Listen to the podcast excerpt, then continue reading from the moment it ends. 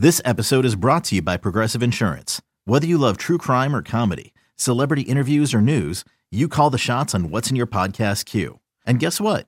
Now you can call them on your auto insurance too with the Name Your Price tool from Progressive.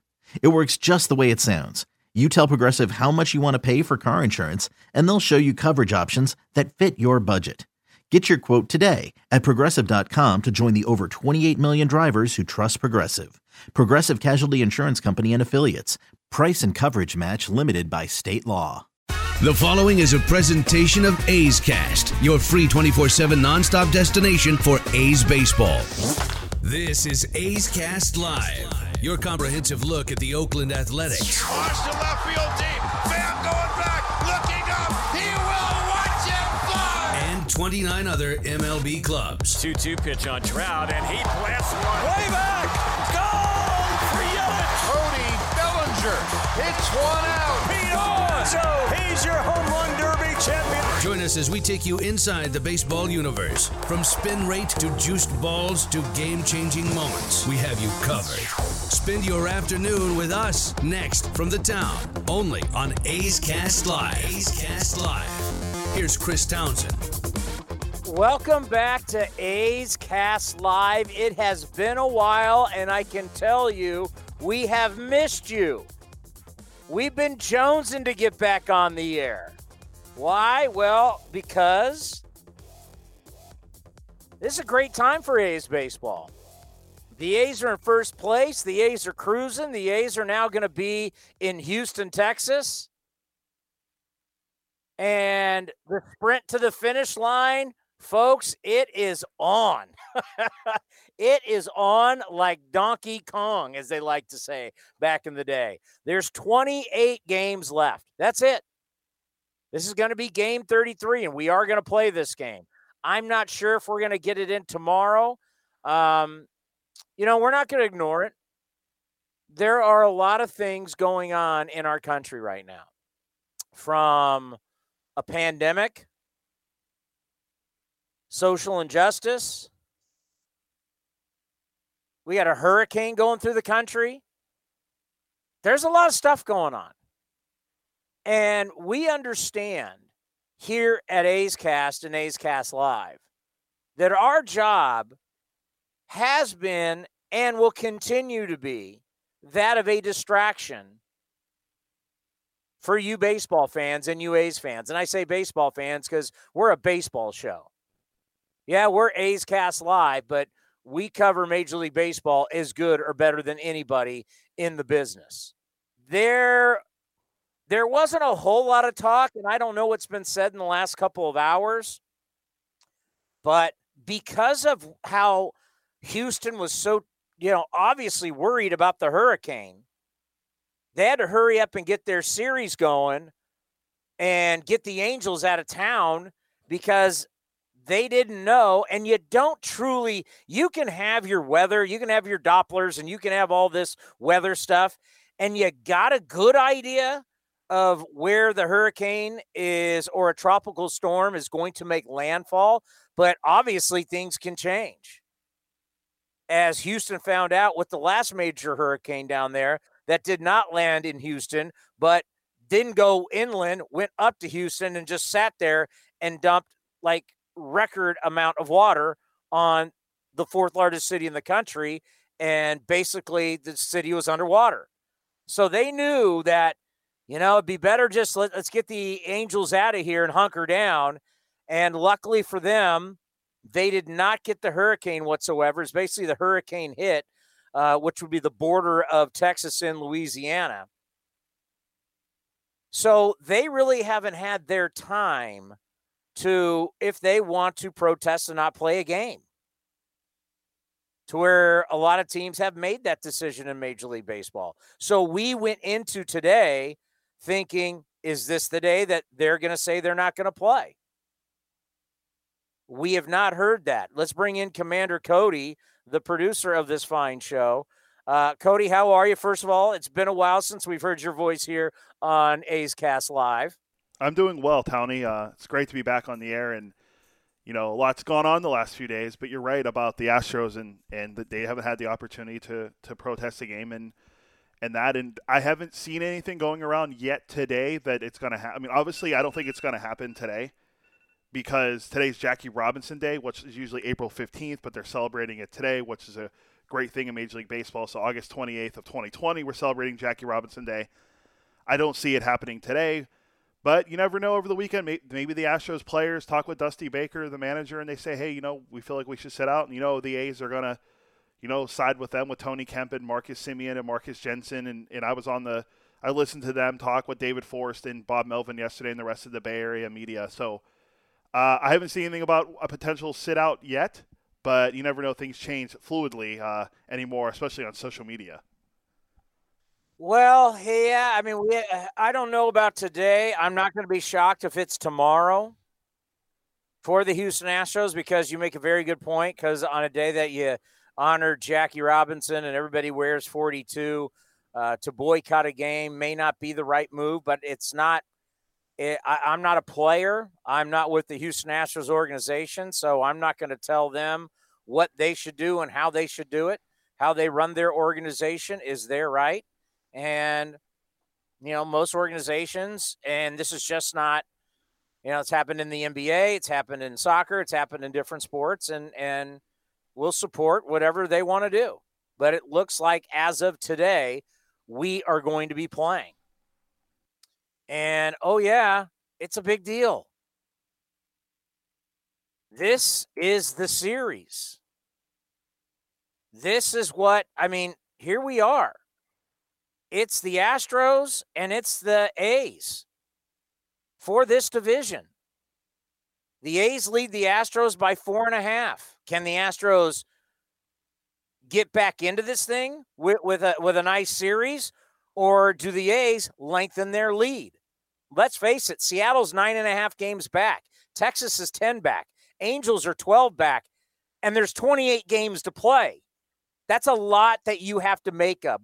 I mean, basically for the Mariners, the Rangers, or the Angels to be in this thing, you're talking about the A's and the Astros would have to totally implode with this little amount uh, of time left. And that's not happening. So you've got this series. And after this, the Athletics are going to go to Seattle. Then they're going to come home and take on the Padres. And then they have the Astros again. You want to bury the Astros? Here's your opportunity.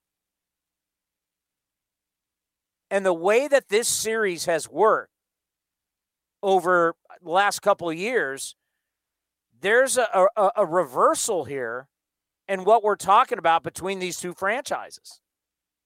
Because the Astros have been the big boys on the block.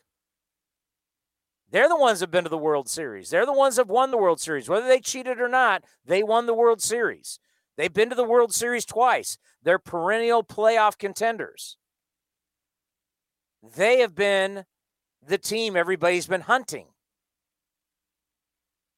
But all of a sudden, here in 2020, and all the injuries that they have, and all the issues that they have, and the issues with the mental side certain guys have struggled with, that their broadcast their broadcasters have admitted to us, the hunter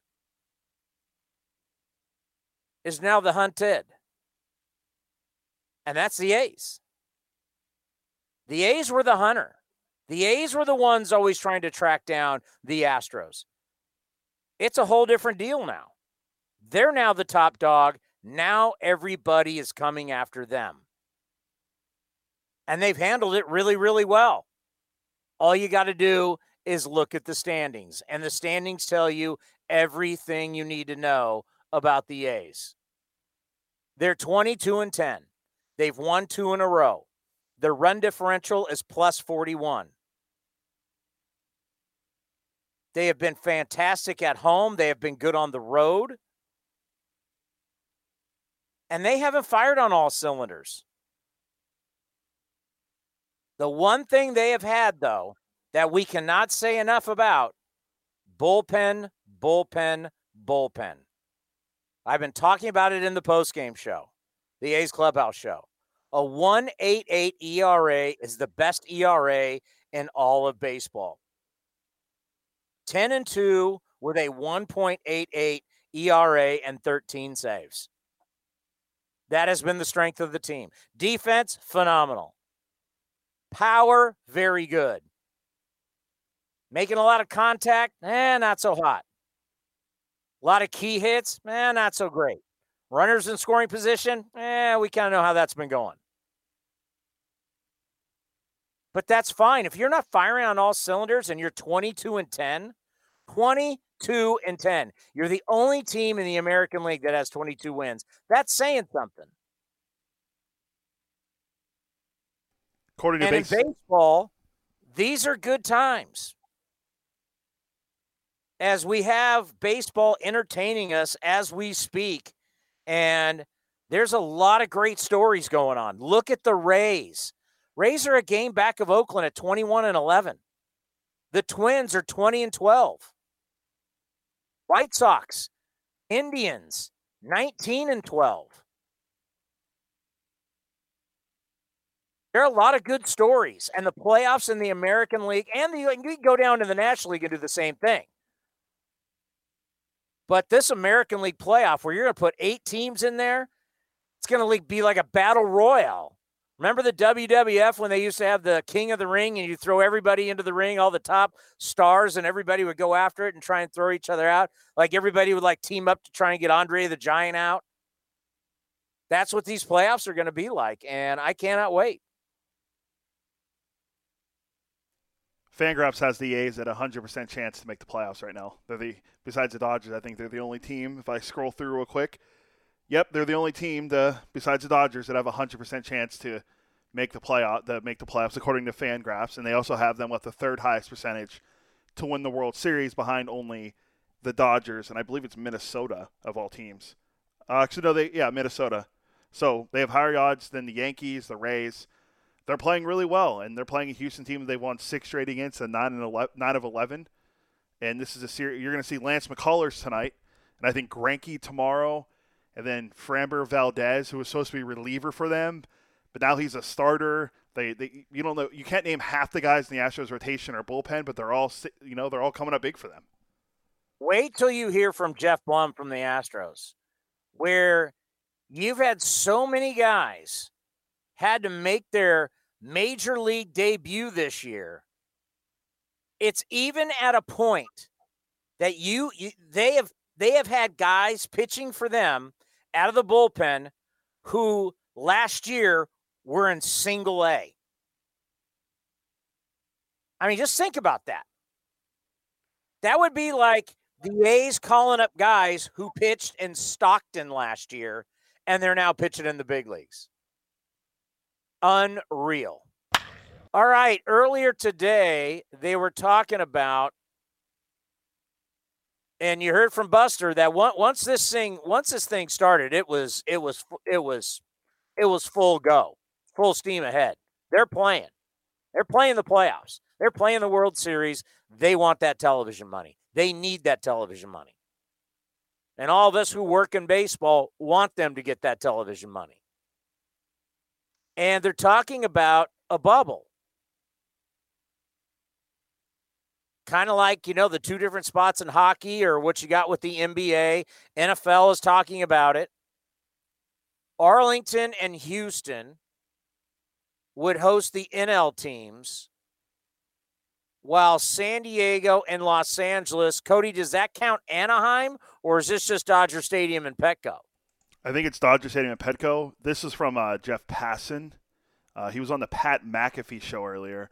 Um, he was tweeting. He the, I saw the video, but they were also talking about it, and um, I think it's just Dodger Stadium and Petco um, for the NL teams, and then obviously the no, the AL is it the AL teams in Southern yeah, California? Yeah, AL teams in Southern California, then Minute Maid and uh, the the Globe Life. Is it Globe Life Field or Park? I can't remember for the new one in Arlington. Uh, let's hear from Jeff Passan. I want to hear what he had to say. The fact that they are now with no positive tests and with a month left in the season, they're going to bubble for the playoffs. Pat, it's Where probably going to be. Yeah, I mean, it's going to like uh, the plan right now is at the end of the season for the last week. Even if you are at home, you're going to be staying in a hotel, and and the reason for that is they want to essentially get these teams isolated from everyone so they can fly down to Texas or California. I think the NL playoffs are going to be in, in Houston and Arlington is the plan. The AL playoffs are going to be in LA and San Diego, perhaps, and they are going to, uh, you know, they're gonna they're gonna bubble essentially, and then the World Series at this point, in all likelihood, is going to be neutral site, Arlington, Texas. Um, not in stone yet, but players are are talking about it. They're getting through the details that include, hey, are we going to be allowed to bring families in, and what are the protocols going to be? But I, I, think at this point, a bubble is a fait accompli, and baseball will have made it through the regular season, uh, it, hopefully. And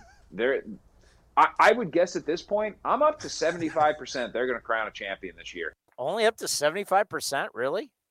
Yeah, I guess there's still some pessimism there with Jeff Passan, but that was earlier today on the widely popular uh, Pat McAfee show uh, the former. I've never heard of the Pat McAfee show. What show is that? Uh, he does it on. He used it with Barstool. I forget where he does it now. I don't know if it's on Sirius, but he does a show and it's really popular. I mean, McAfee has like one point something million Twitter followers. The uh, former Colts punter, Western PA guy, West Virginia punter. He uh, he's funny. He was in WWE last week at a pay per view event. Uh, he's he's everywhere right now. So Passan was on there talking about the bubble earlier today. I, I, I honestly don't understand. And remember, I have talked about this and it's been a while. These these these media guys who have been so pessimistic. Like Buster only was, but Buster's changed, right? We heard Buster. Buster said, "Hey, listen, once he realized once he realized that the owners were going to be full bore ahead, he now know I mean, there are it's unbelievable when you actually look at the true numbers okay? The amount of people who have tested positive the death rate everything goes down. Hospital has hospitalization down everywhere. I mean you should see what it is in santa clara county i mean and, and he's like i'm 75% sure we're going to get this in Jeff, there's 28 games left. You, you guys predicted a way bigger outbreak than ever happened. They knew. They knew at some point some players would test positive. That's why they had the alternate sites.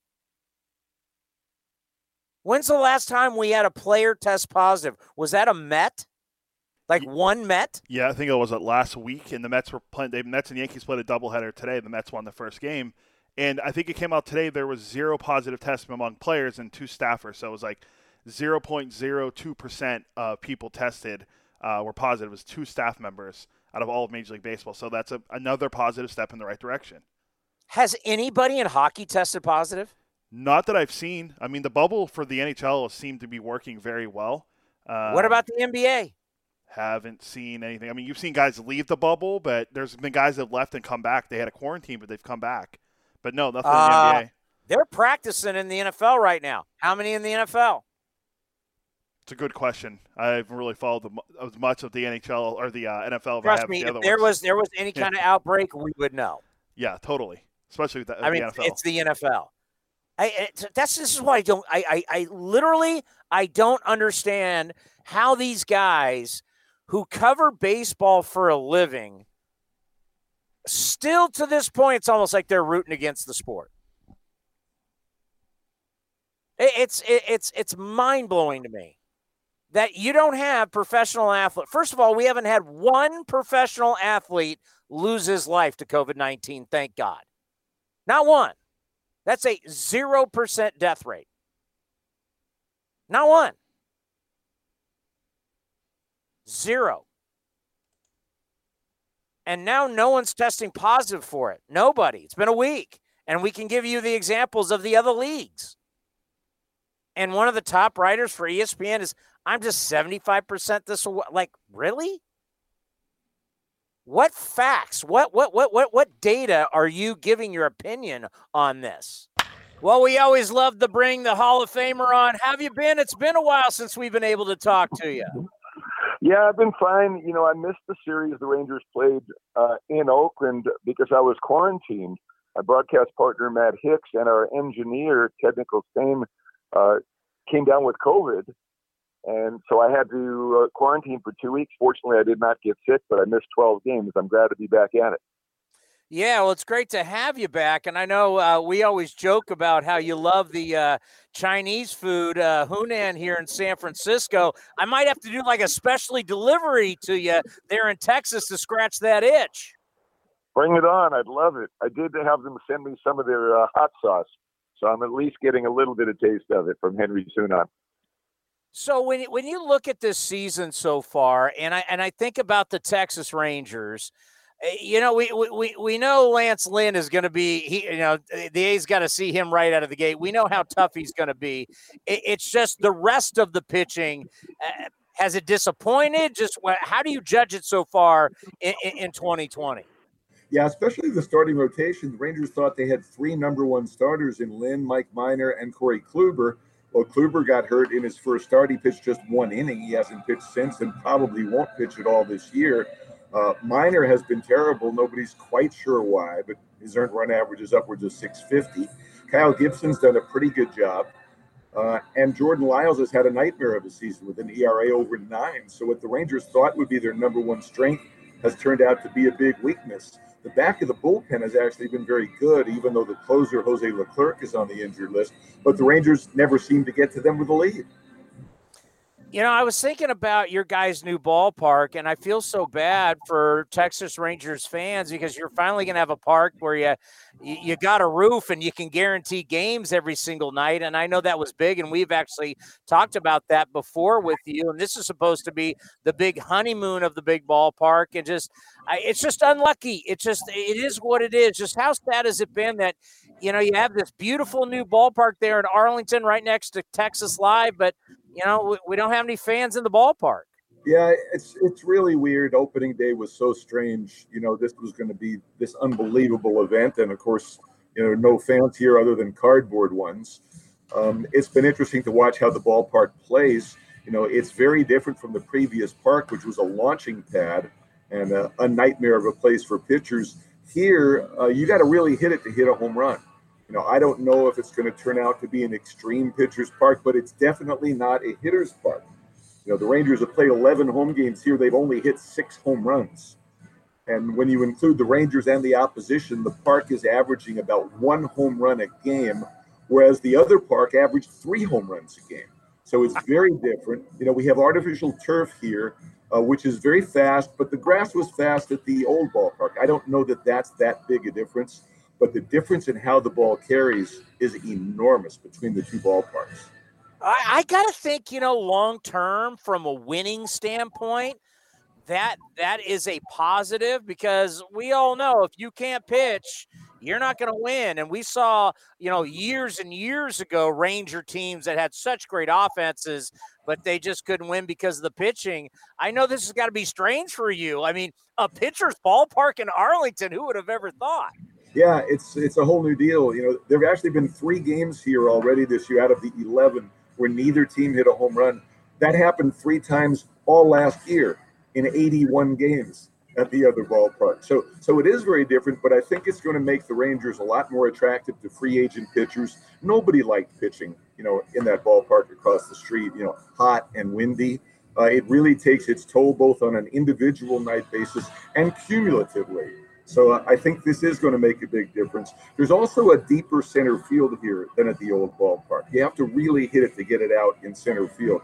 Uh, we don't have as deep an alley in left center, um, but from deep right center to deep left center, you know, it's well over 400 feet. And with the ball not carrying that well, you got to crush it to get it out of there.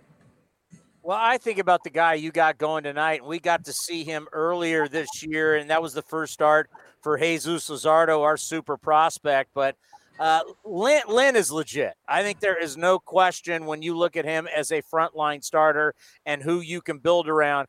I got to think for Texas Ranger fans, he's one of those guys now that when you know he's starting, everybody comes to the ballpark and they say, today is win day. And fortunately, you know, the players feel that too. And, you know, this club has lost eight games in a row. Uh, Lynn has only pitched one of those losses, and the Rangers didn't get any runs for him. You know, he hasn't had a bad start. Uh, he's second in the league in ERA. He's second in innings, and you know this is the kind of thing that should give our ball club a lift coming home and having Lance Lynn on the mound. Uh, you know, he wants the ball. He's averaging more pitches per start than anybody else. Um, he's the guy to build a pitching staff around. The question is whether the Rangers will do that. You know, they have them signed for next year too, but you know, are the Rangers going to be sellers at the trading deadline? You know, a week from today, would they possibly make Lance Lynn available? You know, for a big package? Uh, that's what people are wondering here right now. You know, he'll have one more start after this one. He'll face the Dodgers on Saturday, uh, but it does give everybody a lift when he goes to the mound. Yeah, I was going to ask you that because that was something, you know, we do the David Forst show here on A's Cast. And, and, and two weeks ago, he said it was just, it was awkward that he got his first text from somebody in another organization about the trading deadline and it kind of shocked him because we're all in this now and we're not thinking about you know two weeks from now we're just hoping to play games on a daily basis. As, as i say all the time here eric that we're hanging on by a thread in, in, so many spots in baseball. But yeah we do have a trading deadline and this thing's going to happen and you know I, I think of the Rangers, okay, maybe they could sell some things, but I think of the Rangers as we go forward, at least in the next year. I see the Rangers being buyers and the Rangers really trying to beef up their team as they really want to start this new ballpark. It seemed that way. You know, the way things have gone this year uh, makes some people think differently, maybe. So many players have underperformed that I don't know if they're rethinking that. You know, I think initially they thought that not necessarily this year, but next year the Rangers could be, you know, major contenders. But so many guys have underperformed this year, and I understand, you know, it's they haven't even played 30 games yet. Um, but trying to make decisions based on this short season is very difficult, you know, when you're looking ahead to future seasons. Yeah, and especially when you got 16 teams are going to be in the postseason, eight in each league. So, like, who feels they're a buyer? Who feels they're a seller? Who feels they're a player? Because, I mean, I think we all have to admit – that in this season, it's kind of anybody's game, and anybody has like a puncher's chance to win this World Series. You just got to get in. You just got to get in. I think the thing, though, once the playoffs start, now you're having to win a lot of games against good teams, and you better have a good pitching staff. You better have the same kind of guys who you want to pitch in the playoffs in a normal year. And I think that's going to separate the pretenders who sneak into the playoffs, possibly even with losing records as wildcard teams, you know, from the teams that truly belong there. And uh, I think that you're going to see teams who think they have a legitimate chance of winning, like the A's, you know, trying to get major acquisitions. And uh, some of the teams that are the fringe teams, it seems to me it would be insane for those teams to give up legitimate prospects you know, to make sure they make the playoffs as a sixth or seventh or eighth seed when you look at their pitching staff and they don't really have a realistic chance of going all the way and winning the World Series. You know, we look at this season, and I know like a lot of our players, it's kind of different for you guys, uh, but for a lot of our our players, they have liked the aspect of staying on the West Coast pretty much the entire season, other other than when they do come to you guys and the Houston Astros. More regional baseball than we've ever seen. I mean, you and I both remember way back when how ridiculous it was. The National League West had the Atlanta Braves and the Cincinnati Reds in it, which was like, are you kidding me? But do you do you think like after this we could see a change to where why are the A's and the Dodgers not in the same division or the A's and the Giants or like why are we not going to cut travel down for all these different players? Should should the Rockies really be in the West? And and I think about you guys there in the Central, it may make more sense for you guys to be in the Central and cut down way more on travel. Yeah, baseball is so resistant to major change. I'd still be surprised to see it happen. It makes all the sense in the world you know what the Rangers and Astros are going through this year is really difficult, having to constantly go two time zones to play these teams on the West Coast, both the American League West teams and the National League West teams. You know that's why you're seeing these odd starting times. You know where you know the Rangers had a bunch of eight o'clock starts at home, so that the games would be six o'clock on the West Coast, so people would be able to get home from work in time to watch the games in the West Coast cities. And conversely, you know, you guys have had to start home games at six o'clock. instead of seven, so that fans in Texas don't have to wait till nine o'clock for all these games, since we're not just playing the three American League West teams, but all those teams in the National League West. You know, four of those teams that are basically in the Pacific time zone. So uh, it's been bizarre, but maybe it will open the minds of the powers that be in baseball to the possibilities of having more regional travel and, and making the thing make sense a little bit more. Yeah, I, I, I felt bad for your fan base. I mean, I, I know for us, we've actually liked starting earlier. You, you know, I mean, just the reality of having games, uh, you know, for, for my kids to be able to watch the games because once it gets past 10 o'clock, they can't. But how tough has that been for Ranger fans? Because, especially for the young kids, if we're playing three plus hours, I mean, you're now talking past 11 o'clock. Exactly. And, you know, and the games are not any shorter this year, they're actually a little bit longer than last year. Relievers are pitching more innings. That's what I blame for that. You know, relievers work much more slowly, and uh, as a result, you know, we've had a bunch of games end at 11:30. You know, when we get done with our post game show, you know, I'm leaving the ballpark at midnight. You know, on those days, and it's it's crazy, but you know, I understand the reason for it, and I think that. Uh, you know, it's definitely a major disadvantage though for the Rangers and the Astros the way they're having to constantly go two time zones. With with the, the, the different changes that we have this season, what are the ones you like? What are the ones you dislike? Because obviously you've been in this game a long time. You're you're a Hall of Famer. You get you have a lot of respect in this game. Uh, what have you liked and what have you disliked? Well, I like the uh, rule that says the reliever has to pitch to three guys, or else these games would be 10 or 15 minutes longer especially with expanded rosters, you'd be seeing so much of the one batter lefty, one batter righty, one batter lefty with teams carrying 10 guys in their bullpen. I'm really glad that rule is there. Um, as it turns out, I've liked the extra innings rule. Rangers have only played two extra innings games and they lost both. So we haven't had the kind of experience that, you know, A's fans have enjoyed. Yeah. But I like it. I like the strategy. I like the excitement of it. You know, I had seen it in international tournaments before. I never really cared for it there. But you know, given the situation this year, I was glad to see it, you know, being tried, and I actually like it. You know, I was in favor of having tie games instead of you know putting guys on second base, but not anymore. I actually like it. Um, what I don't like is they didn't put in a pitch clock. To me, they missed a major opportunity this year since there's so much experimentation going on to implement a pitch clock and get some rhythm back in the game. We still don't have it. Pitchers are still taking far too long between pitches, and as soon as the bullpen comes into the ball game, it grinds to a halt. That hasn't changed, and for me, that is the single biggest problem facing baseball in terms of making new fans and keeping the fans that we have. God bless you. Preach on. You know what I'm going to do? And I said this to Ray Fosse when we're gonna we're gonna do the collective bargaining agreement. I said, Ray, I'm gonna fly us out to New York to help them negotiate. By the way, we're gonna stop by Texas and we're gonna bring you with us because these ideas need to change because I I keep my our fans will get mad at me when I talk about time, but I have 14 year old twin daughters. I can't get them to watch baseball for three and a half hours. The sport was not meant to be played this long. We need to speed it up. We need to change it. You are so right, and uh, you know it's going to be sad not seeing you on the field this year. Yeah, I know. I really miss it. I just hope we're doing it next year. You know, who knows what situation we're in. We're going to be in next year, but uh, I know the Rangers next year don't go to Oakland until uh, late June, which is odd. But the Rangers go there June, August, and September. So uh, maybe by June, everything will be back to normal. Well, all the respect in the world. We always appreciate your time, especially before a game that you got a call tonight. Thank you very much. Be safe and be well, and we'll talk to you soon. All right. Thanks a lot, Chris. Stay safe. It has been a while. How have you been doing down in Texas?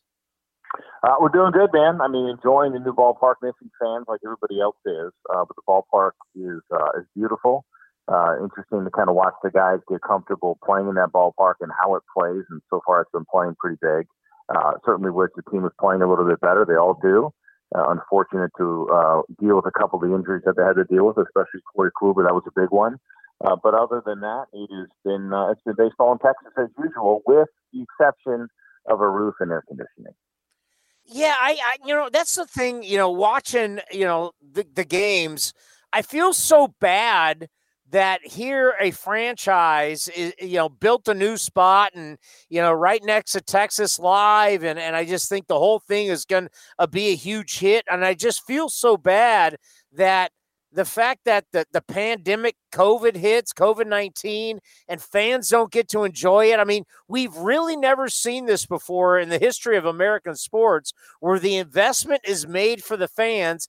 And in the first first year, you don't even get the honeymoon stage.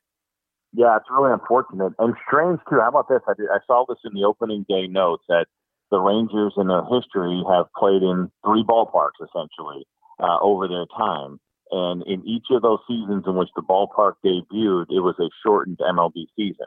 Now, nothing to the degree of what we're seeing here in 2020, uh, but in 1972 and 1970, or 1994, uh, we dealt with shortened MLB season. So it's uh, it seems like there's a, little bit of uh, bad luck working in the Rangers' direction. But you're right, it's a beautiful venue. Fans are really going to enjoy it. Uh, for the fans in Texas that have dealt with the heat uh, in those tough summer months, are absolutely going to love uh, the air conditioning. Um, but in the meantime, we got to hang tight and kind of get through this thing. And, and once we get up and running, uh, everybody will be enjoying it, and it's going to be fantastic. Yeah, just just tell us how beautiful is the ballpark. And yes, we've heard that it's playing not as a hitter, hitter's ballpark, but as a pitcher's park. Well, if you hit the ball in the air, it definitely is playing to the advantage of the pitchers. the gaps are playing pretty big. The ball's not carrying. Uh, home plate is about 15 feet uh, further down uh, than across the street in the old ballpark. So a little bit further uh, in the ground. They think that may have something to do with it a little bit. Um, and so you don't get that same care. You don't get the jet stream that they had for years that went out to right field uh, at the old ballpark at Globe Life Park. And so that that part has been different for some of these hitters, and even some of the home runs that we have seen. Joey Gallo hit a ball off the dead center that that got out by a few feet. You could breathe, listen, say, man, that thing would have been 40 feet um, past the center field wall if this was the same place that we played in a year ago. And so they're dealing with that. The difference for some ground ball hitters is that the, surface is playing really fast. You know, it's that artificial turf similar to what they're using in Arizona, where they kind of mix in with sand and coconut husks. And uh, the players have said it feels really good. It feels soft. It's not spongy. Um, they like the way it feels on the body, but the ground balls have been pretty quick um, so far based on what we have seen. And so if you're a ground ball hitter, um, I know we don't teach that very much in the game these days, but if you do hit the ball in the ground more than you hit it in the air, uh, you're going to get a little bit of help. And that has helped a handful of players. Nick Solak, I think, Kiner-Falefa, a couple of Rangers that don't lift the ball nearly as much as maybe your standard hitter does uh, in today's game. And so they've taken full advantage of that as well. And fielders got to be on their toes uh, because those ground balls are going to get to you a little bit quicker, and you may not have nearly as much range as you felt like you used to have left to right because those balls now are getting past you. Yeah, how much have we talked about lately where – you know, you miss a guy that actually hits over 300, constantly puts the ball in play, doesn't strike out. The guy that my callers always talk about is a guy that we had recently in Jed Lowrie, and we hope he reestablishes his career, whether it's the Mets or who whatever. But you remember Jed as a switch hitter with the A's, you just couldn't get him out. How much do we miss that guy that has has this great ability for extra base hits, contact, constantly putting the ball in play. How much do we miss that guy in baseball? Yeah, I mean, you know, there are some guys that still do, um, but it's not nearly as much. Right, there's been a trend in the game in which uh, you're rewarded um, for hitting home runs. Strikeouts are accepted more than they ever have been, and so we do miss some of that stuff. And you know, bigger picture here with Texas, it's something that Chris Woodward has brought up, and wondering if this ballpark um, will force their hitters to be better hitters because they're not going to get away with some bad swings and get the ball in the air and get rewarded for it. Any home run you hit now at Globe Life Field is going to be one that you have earned. And so because of that, we may see that change a little bit. And I don't know if you can necessarily change your approach when you're in for a four game series the way the A's are right now. And, and they certainly still have some pop in their lineup. Um, but yeah, I, I we certainly miss those guys. I mean, I, I always feel like when I watch games now and I when I'm calling games, I still talk about when I see a guy take a pitch that's outside and drive it into the opposite field gap, those are the toughest guys to game plan against, as far as I'm concerned, because your pull power hitters usually have holes. And if you can get to those holes in their swing, you're going to be able to get them out. It's the guys that have the most plate coverage, the guys that can drive the ball to all fields are the most difficult ones to game plan against uh, because they can hit almost everything. I mean, all, every hitter has a hole somewhere. Um, but when you get the guys that spray a little bit more with power, they're much more of a challenge. They're much more of a pain for opposing hitter or pitchers. They're the guys that are driving up pitch count for foul balls. They're the guys that are frustrating pitchers because of that offensive field ball in the gap, and then you try to go inside, they're able to turn on it and pull the ball down the line uh, and score it up. Those are the real challenge hitters, and they're more fun to watch. And with this game right now and the direction that it's headed in, and the lack of balls that are getting put in play, I miss those guys a lot too. But the game has uh, changed in that regard. Um, we have rewarded, you know, some of this play. It's it's worked. Teams believe that over the long haul, it's still a recipe for success, so they're okay with it. But I'm with you. I definitely miss. I don't mean I miss, you know, seeing 180 pound hitters just hit ground balls the other way, but guys that can actually drive the ball uh, to all fields and put in play more is something that I wish we could see more of. You know, when you look at this season, we were wondering, you know, at the start of it, what was it going to be like? How was it going to play?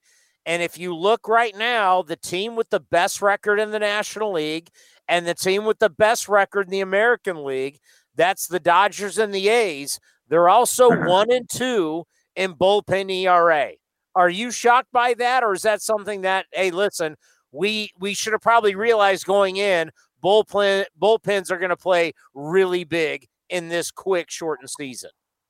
Yeah, it's pretty hard not to win and to be a successful team if your bullpen is dominating, right? It's just not something that we see uh, very often. And the Los Angeles Dodgers, you talk about um, a bullpen that's dominating right now. Uh, they are absolutely uh, getting it done. You mentioned the A's in there as well, and then the job that they have done so far. Uh, the Tampa Bay Rays are doing a pretty good job, and they're a first place team right now uh, in the American League. How they run their bullpen a little bit different because those that bullpen takes on a lot of innings um, as well. But you're right. I mean, yeah, I say that, but then here are the Cleveland Indians with the third best ERA of that group, and, and they're scratching and clawing and, and trying to catch the Minnesota Twins. But I think it's the amount of innings as well. And again, I go back to the Tampa Bay Rays and knowing that they use that opener, so it's not surprising that they've maybe taken on the most innings. But then it's the Boston Red Sox, right? We know they're struggling. Their starting pitching is struggling mightily. They have the second most innings pitched uh, out of their bullpen, so not necessarily um, a good thing that's happening there. But yeah, I think that we probably should have expected this to some degree. That we knew teams weren't going to push on their starters too early. We've seen a lot of injuries. We've seen some surprise and effectiveness in rotations uh, from certain guys. And you think about the pause, you know, getting ready to about start the season, have to back off, crank it back up, maybe not having the resources that you needed uh, during that quarantine time uh, to be able to get the work done that you needed. That all has probably affected uh, starting pitchers. Sometimes they're off to great starts, although we did see Gerrit Cole take his first loss of the season and his first loss since last May uh, this afternoon in Atlanta. Um, some guys are still throwing the ball really well. So there's been a weird mix, and the bullpens are important. And that's why as we head to the deadline, there'll be a lot of conversations and talks about which bullpen, which bullpen arms will be available, and teams trying to make sure that their bullpen is in much better shape as they try to finish out the season and make the postseason run. You know, money is going to play a big deal coming up with this trading deadline on Monday, and and does anyone anybody want to take on mo- money? I don't really know what kind of big time deal there possibly could be out there. Are you expecting like when you're, you know, you know, putting on your national hat, are you are you expecting anything big by Monday going down between any teams? I think so. I think we'll see definitely um, some big trades. I think that based on what GMs have told us so far, uh, that the chatter is picking up. I think that there's confidence that the season uh, will take place and finish right there. A couple of weeks ago, we weren't quite sure where we were headed as we started to see an outbreak in Miami and with the Cardinals, and we started seeing the postponement of games. I think the confidence is higher now that we'll be able to finish the season. That helps a little bit with the idea of movement, but you're right on money. Um, obviously, revenues are down in a big way because of no fans for a lot of teams. Uh, some teams were pretty highly leveraged to begin with anyway, so there wasn't much wiggle room. Um, there are some teams that can take on a little bit of money, but uh, you know, think of a name like say Alex Cobb, who still has another year left on his deal. Uh, he's throwing the ball pretty well in Baltimore. They love to move him. Um, what teams are, are okay taking on, you know, not just this year's money, but what's available for him next year? Uh, Kyle Seager, in Seattle, I think, is a good example of a, a player that the Mariners may otherwise try to move on from. But if he gets traded, it triggers a clause that makes a uh, club option now a player option, which means $15 million added onto his deal. Uh, plus, he has another year uh, left on. So that becomes an issue because the dollars are too high. So, no doubt that'll get in the way, but I don't think it'll completely bring things uh, to a stop. I, I, believe we'll probably see a couple of big trades before Monday is complete. And then with the postseason, the expectations, you know, something that we've never seen a true tournament in baseball. We've seen it in other sports and and usually it's it's the hottest team who wins. It's not necessarily the best team. It's not necessarily uh, the team that comes in not playing well, but yet we've seen teams that don't come in playing well at all. We've seen it all when it comes to tournament time. But what are you expecting with a tournament in baseball now with 16 teams? Yeah, it's a little bit different, right? The wild card game is non-existent. It's a best of three series. There's no travel in that first series. I do think this opens it up to maybe more surprises. Starting pitching still plays. I think what we saw with the Washington Nationals last year. You know, don't forget they almost lost that wild card game. I mean, it was really close. Right? The, the misplay by Trent Grisham in the outfield uh, in the eighth inning of that wild card game led to three runs, which gave the Nationals the lead, and then they went on to win it and close things out the next inning. They were that close to losing that wild card game and instead they're World Series champions because of the run that they went on. So that's what's great about our sport. I think especially this year, uh, whether it's injuries, whether it's guys that have opted out, uh, it is amazing to see um, that, that you feel like you know what there could be some surprise teams in this thing. There could be some teams that go on runs, and I, and that's why I believe there will be some teams that'll will try to get aggressive, even though it's a little bit of a different feel this year uh, as far as uh, what they what they try to acquire. Um, the shortened season does allow for a Cinderella story as far as a 60 game um, season this year. Right, thinking about a team like the Chicago White Sox, who are currently a postseason team in second place, um, and they, they're starting to get some good pitching to go along with that lineup. Right, they were probably a team that was looked at as a sleeper uh, going into this year. The Blue Jays were another team uh, that was probably looked at in that regard. Somehow the Marlins are a second place team right now to find themselves in the postseason. I mean, there's still a month to go. Um, that was the one team we weren't counting on in the National League East to be competitive. So we're getting all these surprises pretty much halfway through um, the year. Um, but the team that is able to stay the healthiest, uh, whether it's baseball injuries or dealing with COVID, is the team that's going to probably have the best chance of surviving because it's going to be much more of a gauntlet this year trying to get to a World Series and win a World Series than it's ever been in years past.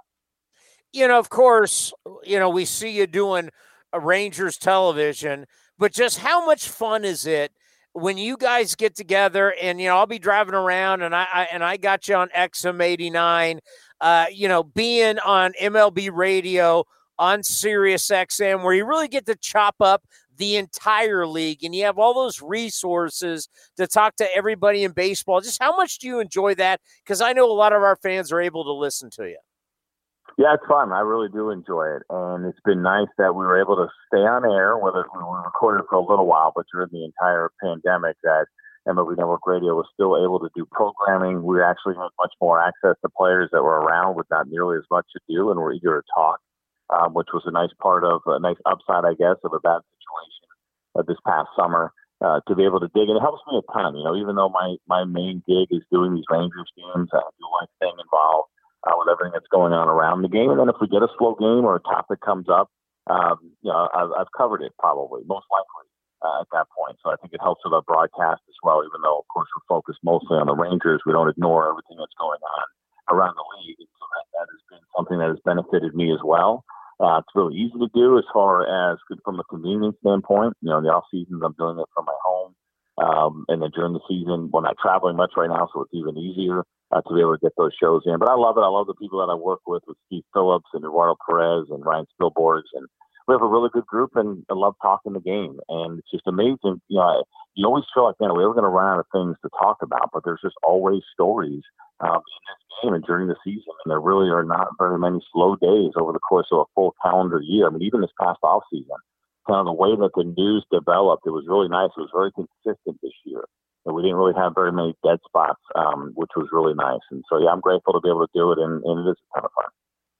CJ, you're the best. We always appreciate your time. Be safe with the family. Be well, and, and we'll talk to you soon.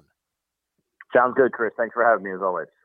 Blummer, it's been a while since we talked. I hope all is well for you down there in the Southwest with your family and everything. I know these are trying times, and it has not been easy. How are you, my friend? I'm doing really well. The fact that we're on talking to each other means that uh, there's a good series coming up. So hopefully some good baseball coming. But yeah, we are good. Uh, the girls are back in school, even though it's virtually, and we were very, very lucky that Hurricane Laura went uh, a little more to the east, or else we would have been uh, beat up pretty good. But we're in great shape. Thank you. Yeah, I mean, I was watching that on the Weather Channel, and you know, we know what you guys have already been through when it comes to comes to the hurricane. So, I, yeah, it was we. It looked like that outer ring might kind of get to Houston, but the fact that didn't, that uh, and it also made it for the A's to be able to get into, into town and now have this series. And the series is so interesting because we have such heavy times around us, but we're still playing baseball. And the A's and the Astros, they still don't like each other. And the Astros are chasing the A's. I mean, no matter what, once once baseball starts, this is a, this is a big series. No, this is a great series, and it's kind of been one of those over the last couple of years where it's you know that that rivalry has heated up a little bit, uh, and then you add the Mike Fiers uh, into the situation, and then you add the Laureano, uh, you know, into the situation, and all of a sudden you've got sparks flying, and you know the the baseball part of me and the broadcaster part of me actually enjoys the fact that there is kind of that heat between two teams that are very good and competing for a division title to get to the playoffs you know, it adds all kinds of intrigue and stories to the whole situation. And hopefully it garners, you know, a, a very good matchup. But you're right. A lot has unfolded since the last time we saw the A's because they've been running away with the West the way they've been playing. Was there any time in your career where you said, you know what? I'm going to run at the other dugout and I'm going to take on everybody? Um, knowing that my fighting skills are based on size and not reaction, I've never thought about doing that. Uh, no, it would have taken me, a, especially in Oakland, it would have taken me a half an hour to get from first base to the dugout, man. I mean, I think it, it's what makes me like Ramon Laureano. He's like a football player. He really is. He's a he comes out every day. He's a tough guy. It's real. Like his presence and the mm-hmm. way he plays. I don't want him to change. It was just like I've just never really seen a guy say, you know what, I, I'm I'm I'm I'm so far away from my dugout, I don't care. I'm going after these guys. I was like, you know what, never lose that spirit. No, you do love that about uh, you know certain guys out there, and you know we, and that's one of the things that you know it's hard to explain when you're on the field. It's uh, you know these guys are playing a game, yes, but it's still it is a, is a heightened emotional state that these guys are in. And like we just stated you know there is history between these teams you know battling for the first spot in the American League West. So there's that heightened intensity. And then you add you know when you add some personal conflict to that you're going to get some emotion out there. And uh, and if you've got a guy like Laureano like you said it's a little bit of a bulldog uh, it doesn't take much to spark that fire. And you think about and and and I haven't looked at the data on this but I just know from the A's standpoint, they've been hit a lot this year. And it's partially on them because you got a lot of guys crowding the plate. You got a lot of guys taking big swings, trying to hit a home runs. Pitchers got to be able to throw inside. And even if you get hit by a slider, and you know no one's trying to hit anybody with a slider, just you, you know, you as a hitter, at some point, guys get tired of getting hit even if you're crowding the plate once again, even if the pitcher has to pitch inside, even if you do get hit by a breaking ball, sometimes guys just get tired. You get tired of getting hit. No, you you really do, and that's actually a really good point. There's a couple of things that kind of play into that for me, and it, it's a little bit different in 2020 because we have the expanded rosters. Uh, you know, you look at the Astros roster; they've got nine guys that have made their major league debut on that pitching mound. So it's a combination of a league that is getting away from the fastball, getting on the spin, and uh, it's for lack of a better term, it's guys who are just inexperienced at the big league level. They they haven't developed the command of some of these pitches, and they're getting away. And it seems to be that they are finding the Oakland A's. But you're you're right in the sense that you know it's like sitting in the back seat with your brother, and he's he's going to poke you and go, "Ha ha, and then you're like, okay, stop, please stop, please stop. And about that fourth or fifth time, you turn around, you you give them a left hook, and you knock them out. And you're like, okay, that's going to stop the situation. That's what the A's are trying to do is stop the situation where they continue to get hit. So it's understandable. You mentioned how many guys have made their debut for the Astros this year. I bet you've never seen anything like this in your career. God, no. No, no, this has probably been the most challenging year, not just uh, as a player for some of these guys, but for broadcasters like myself. Uh, we, th- you know, we try to do as much homework as we can, but we're so far down into the minor leagues on prospect lists that uh, you know there's there's certain information that I, I can't even get my hands on to figure out who these guys are. That's just crazy. I mean, but that's how banged up you guys have been, especially for your oh. Yeah, the bullpen's been been crushed. Osuna came out early. Uh, he's going to be down, you know, for if not this season, maybe next season. Uh, Brad Peacock, Austin Pruitt, a guy they got in a, you know, they picked up in the off season. Uh, you know, there, there's a handful of guys out there. Uh, Jose Urquidy, you know, we've moved guys that were going to be peripheral bullpen guys into the starting rotation. You know, guys like Framber Valdez, Cristian Javier, Brandon Bielak. You know, these are guys that were going to be on a 60 man roster and possibly be called up but with the injuries to the rotation and the injuries to the bullpen, these guys have been thrust into situations where, uh, you know, they're trying to prove themselves and cut their teeth at the big league level, and not just do it at the big league level, do it in a competitive situation where you're trying to make a playoff spot. Yeah, and I, I, think about this series and this rivalry, and you know, kind of for the first time. And I asked Bob Melvin this, and it's kind of hard to ask because we got a, you know, we got a lot of stuff going on in this world. But really, yeah. it's the first time in a while that the Astros are not the hunted. The A's are now the hunted, and the Astros are the hunter. We haven't seen this in the past couple of years. No, and and you know when the dynamic shifts like that, it makes it a little bit interesting to see how the the the hunted you know the hunted becomes the hunter. How how do they hunt?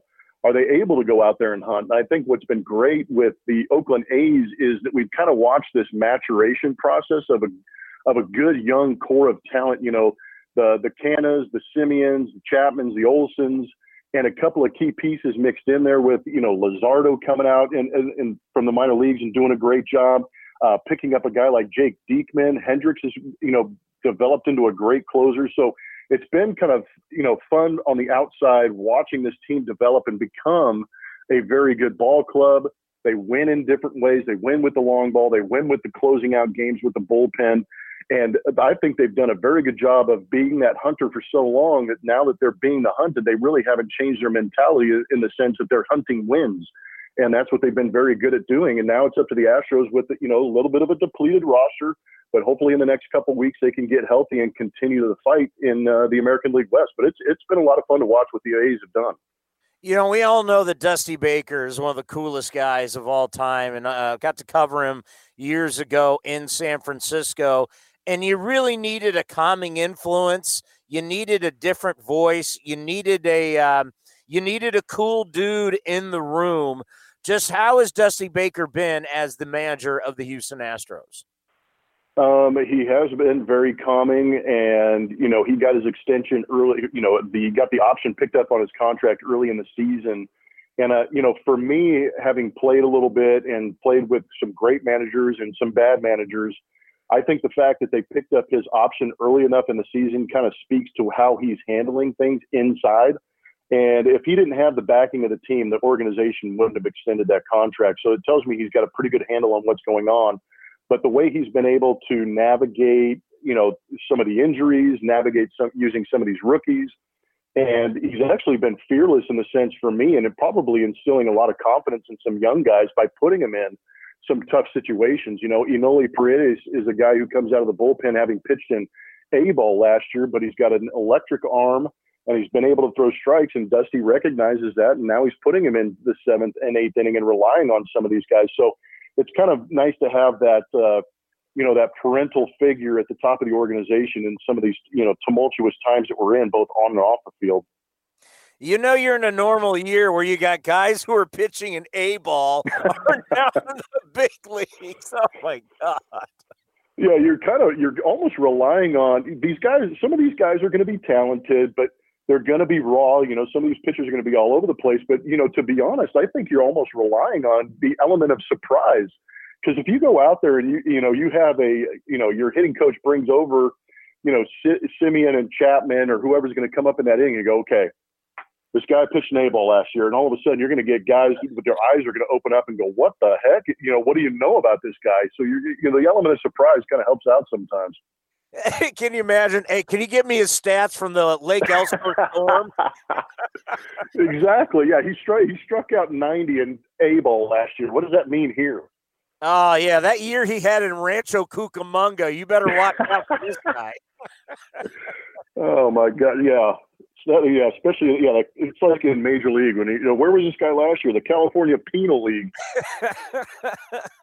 hey, I don't want you to mention any names, but as a player, when you know you have a bad manager, just how bad of a grind is that?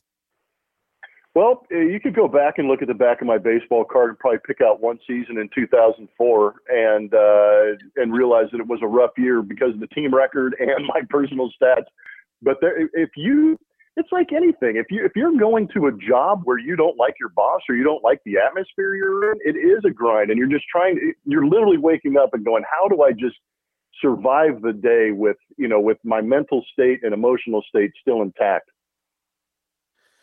Yeah, that's what uh, that's why I think someone like Bob Melvin and Dusty Baker, and I know the two have talked uh, going into this series because of uh, all the stuff that's going on uh, in the country and around professional sports. I mean, as you mentioned, that you know having the uh, having the adult in the room is is, is so important. I mean, because we're hanging on. By, I've been saying it all the time, Blummer. We're hanging on by a thread just to get these games in, and we're we're dealing.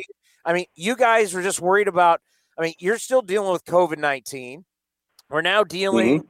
with, with, with all the issues in our country. My God, you just escaped a hurricane. I mean, you got we got so much going on on a daily basis. If you didn't have that figurehead at, at the top of the chart who holds everything together, I can't even imagine what a clubhouse would be like.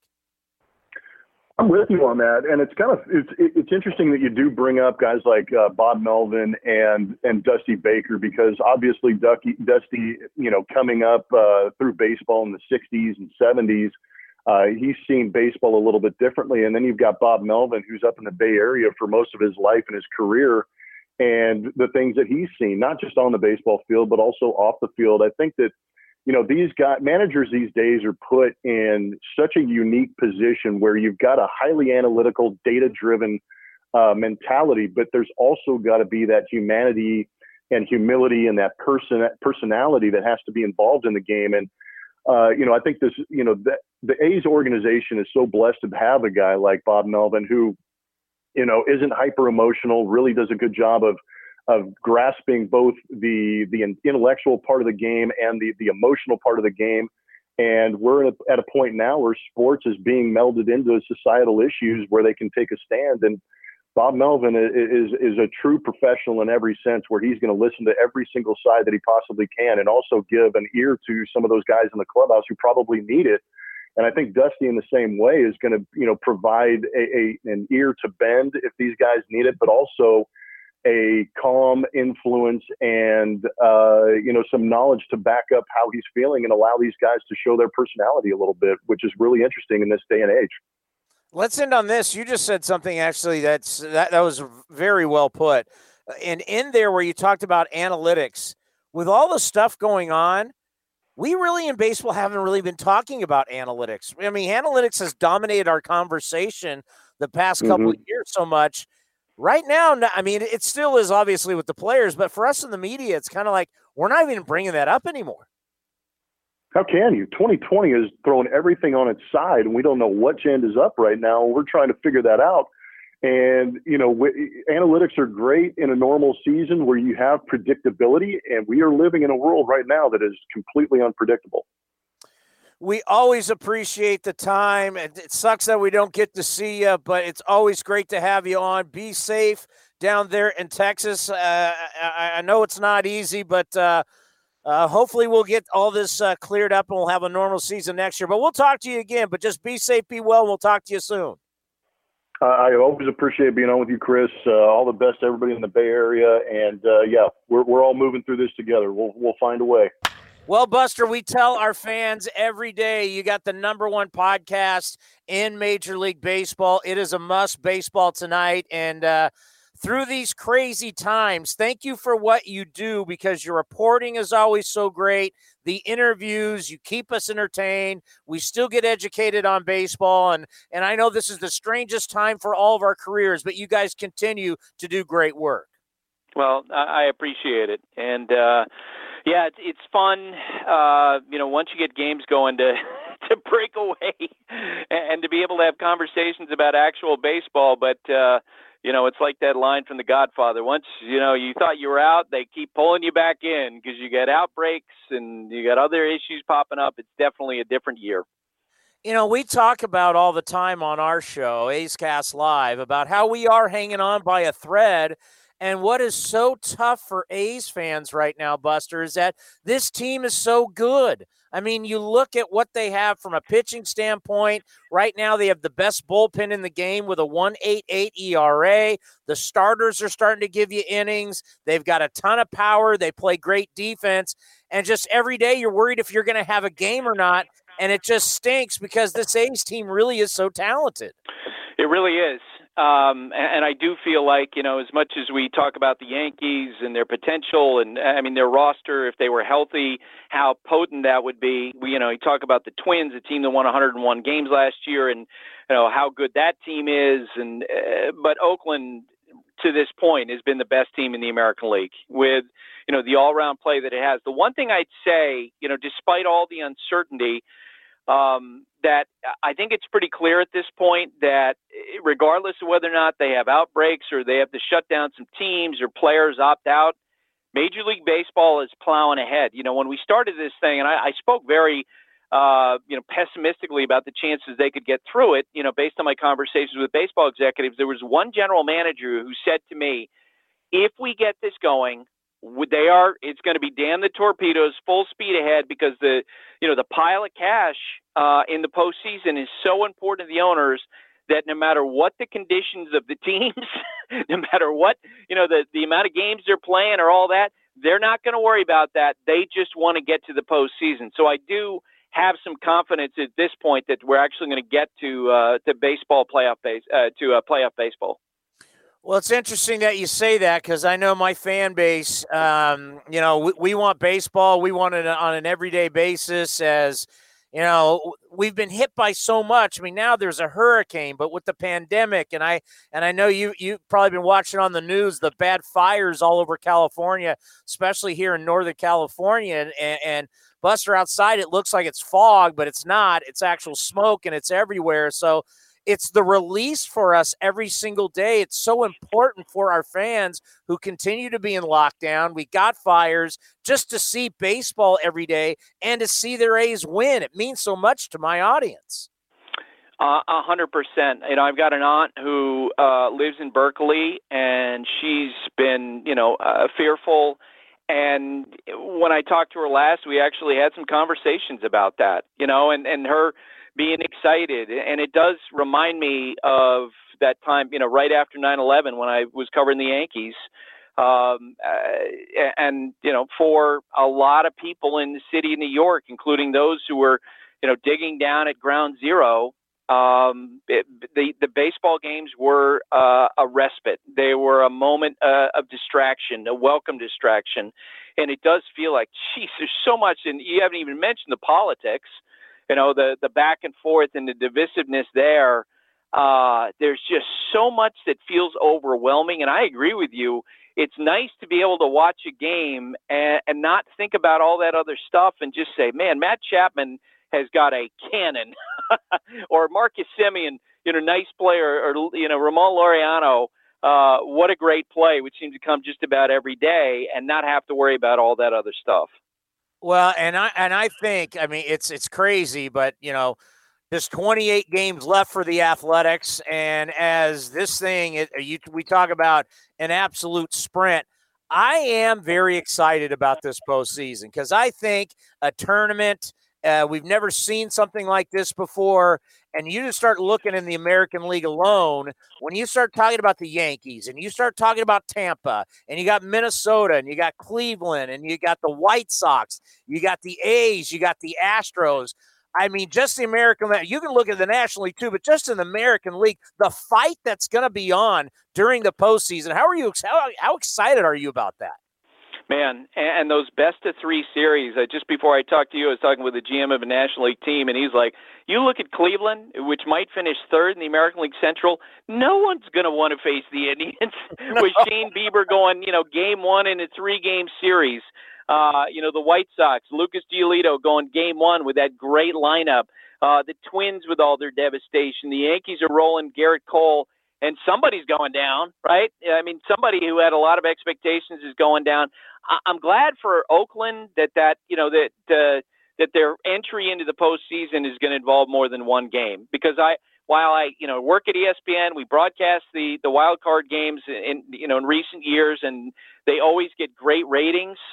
Uh, it's always felt unfair, you know, for the team that gets knocked out, whether it's the Pirates uh, or you know whether it's Oakland in recent years, because you know eh, that team the last couple of years it was a better team than what it showed in the wild card game. And so best of three, I think, probably gives them a fair shot.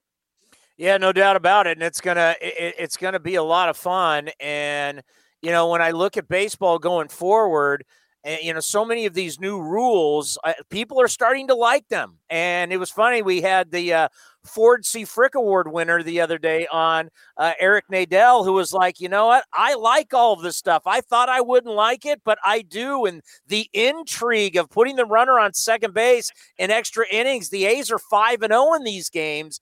Uh, a lot of people are now starting to kind of turn that I've talked to about some of the new rules. How about the people you're talking to? A hundred percent, uh, and it absolutely. I think all of the you know the significant rules that you just laid out, and universal DH would be in there as well. This is an audition year for all of it.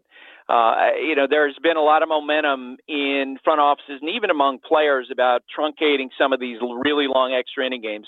You know, I, I remember having a conversation with a couple of the Red Sox players the spring after they played that 18 inning World Series game, Game Three, and we we agreed like for you know it's it's kind of a you know it's it, it, there were a lot of records broken in that particular game, but the baseball itself was really boring. And baseball needs, I think, uh, you know, a, a juicier product. And so, you know, to put a runner at second base, put pressure on the defense, the opposing pitcher right away.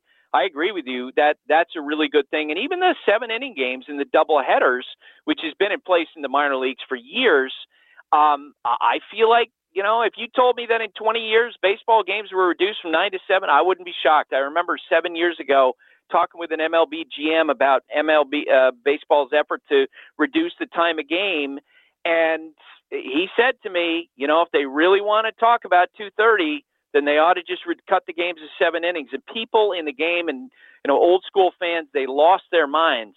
Well, it does feel like that's beginning to enter into the conversation. So a week and a half ago, we had David Forst on. So we have him every single week. We do the David Forst show. But a week and a half ago, I just I said, David, you know, it's kind of crazy, but uh, you know, the trading deadline's coming up, and he admitted to us that he finally got a text from another executive, and it kind of stunned him. Like he had not thought about the trading deadline because everybody's so focused on just playing games and surviving and keeping everybody healthy that like the A's really hadn't, and, and like now they're getting into it. But how weird is that? Like a week to two weeks before the trading deadline, front office people really weren't grinding the trading deadline, and all of a sudden now they've got to get on it because it's it's Monday it is weird and it isn't weird because it's 2020 because of all the variables that are in play. You know, last week I did a story on on that very thing. You know, the the number of variables that are are you know being considered in front offices, and and it would surprise me. But so many of the GMs were saying the number one variable is is there going to be a vaccine in before the 2021 season, which frames everything for these teams that have lost a lot of money. Uh, where you know teams are, are looking at it and they're probably going to be owners and say, no, I'm not going to take on uh, that extra $3 million in, in that player because we've already lost a lot of money. You saw the Yankees the other day lay off 150 employees. A GM said to me uh, the other day that in 2020, every dollar counts. And that's why generally what you hear is that the, the feeling is, is that it's going to be a tepid market. There are going to be some players move. The Indians are – apparently very open to offers. It doesn't mean that they're absolutely going to trade him to for Mike Clevinger. And everyone's watching the Reds over the next few days in terms of what's going to happen with Trevor Bauer because he potentially could be a difference making pitcher.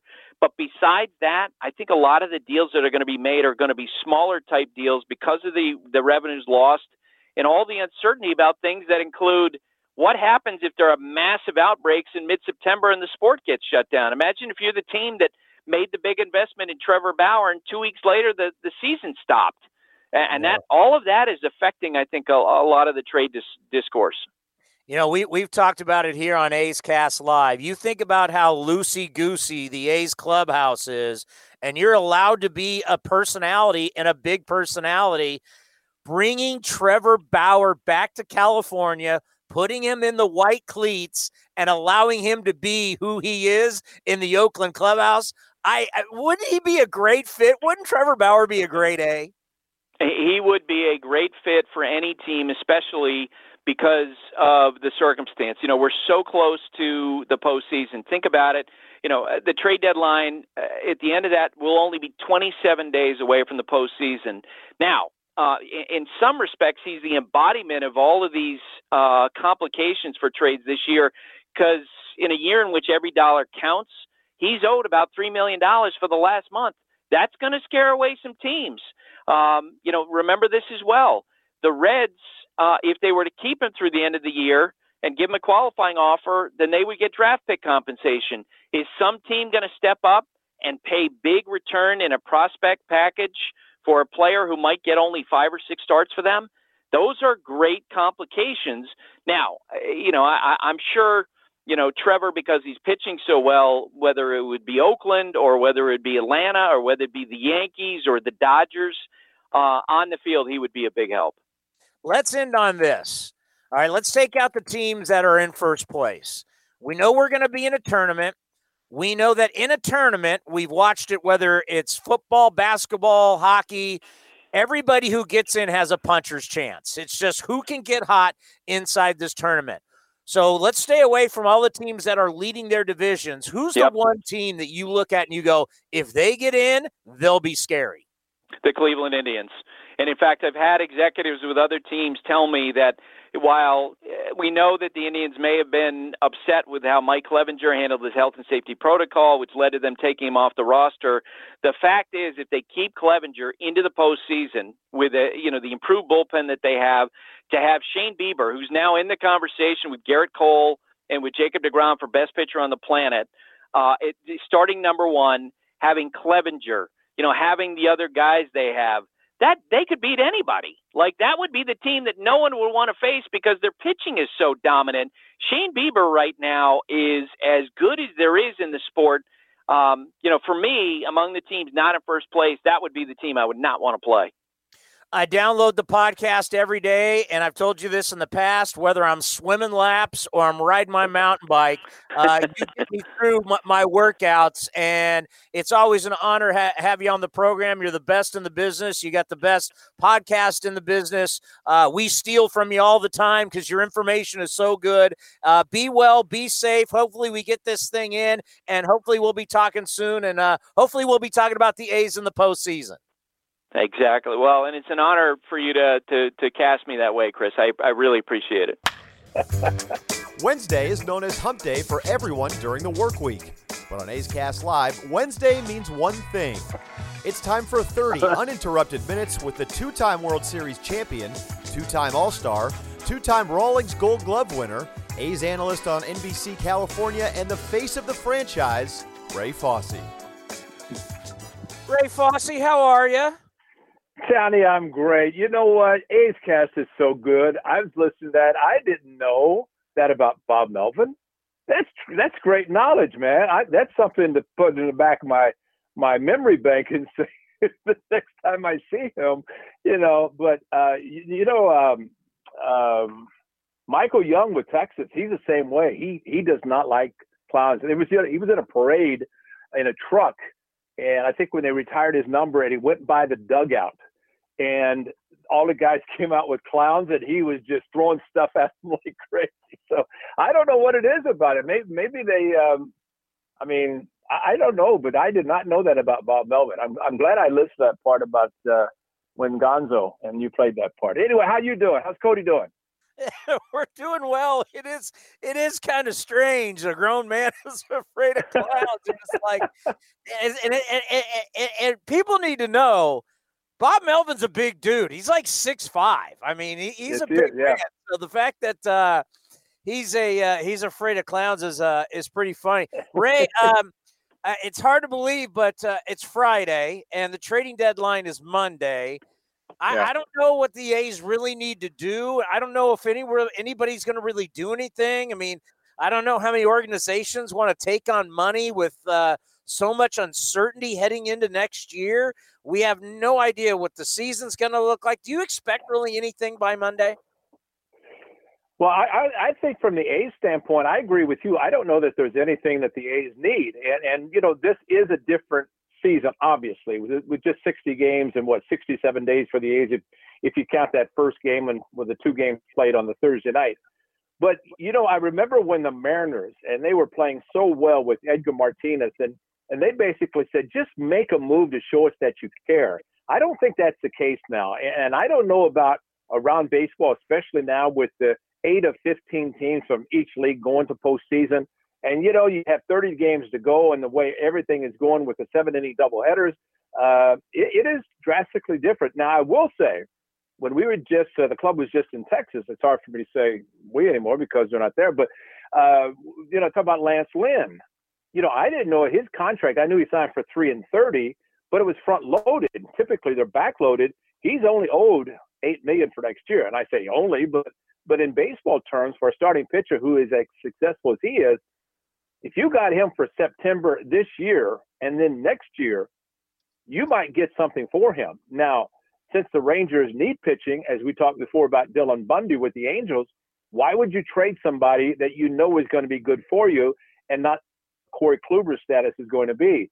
But you know, there's a contract that's doable for clubs considering. I mean, you look at Gerrit Cole, and granted, he's worth every penny of his $34 million annually. But um, you know, I think with Lance Lynn, I think that that is a that is a good contract if somebody could do it. And you know, they always talk about do you take a rent a player for a month or two for postseason, last month and then postseason, and then worry about you know the next year losing him during free agency.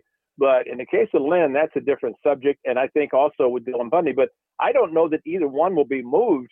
Now the Rangers, they have, if you can believe this, Prince Fielder, they're still paying him this year, and I was told, I was told that his contract was not prorated like everybody else was. He's making the full twenty-four million dollars this year. you know, and and then Shin-Soo Choo, I think he's got either one more or something like that. So they have fifty million dollars tied up in two players. So you know, it, it's going to be interesting what they do. But from the A standpoint, I'll be honest with you, I don't know of anything. I think the five-man rotation is spectacular. I think the bullpen is is beyond that. I mean, the way they've been able to perform. I think the way the players are mixing, matching uh, in the lineup. And granted, we're still not seeing the offensive production out of Olson and Chapman and Khris Davis. And, and you know, from the catching standpoint, Murphy and now uh, Jonah Heim, uh, I, I still like to see them do what they're doing behind the plate and handle the pitching staff. So, you know, it, it, it's offense, but, you know, you and I talked about this before, Tony. If you play good defense and you have excellent pitching, you're going to win a lot of games, a lot of one run games, a lot of low scoring games. You're going to win those because look at what happened in Texas except for the Lance Lynn game, the A's got into the bullpen of the Rangers in games uh, second and third game, and look what happened. It, it, was just a different story, night and day between the A's bullpen and the Rangers bullpen. So um, I, I just think because if you if you add, you have to subtract, and I do not know from the everyday players and pitching who you're going to subtract to make yourself better. I think David Forst, Billy Beane, you know, I, there was an article and I didn't read it uh, talking about you know what they might do unless they feel there's some need a certain area, uh, but I don't know what it would be because um, I just you know Tony, I go back to I think it was 2012. Remember Jonny Gomes was having a tremendous year, and Manny Ramirez was in the organization, and the team was in Minnesota to start the second half, and he was eligible to join the ball club, and the A's made the decision to keep Jonny Gomes and not bring up Manny Ramirez. Jonny Gomes was going to be the guy that left. You talk about an inspirational leader, a leader on the field, off the field, in the dugout.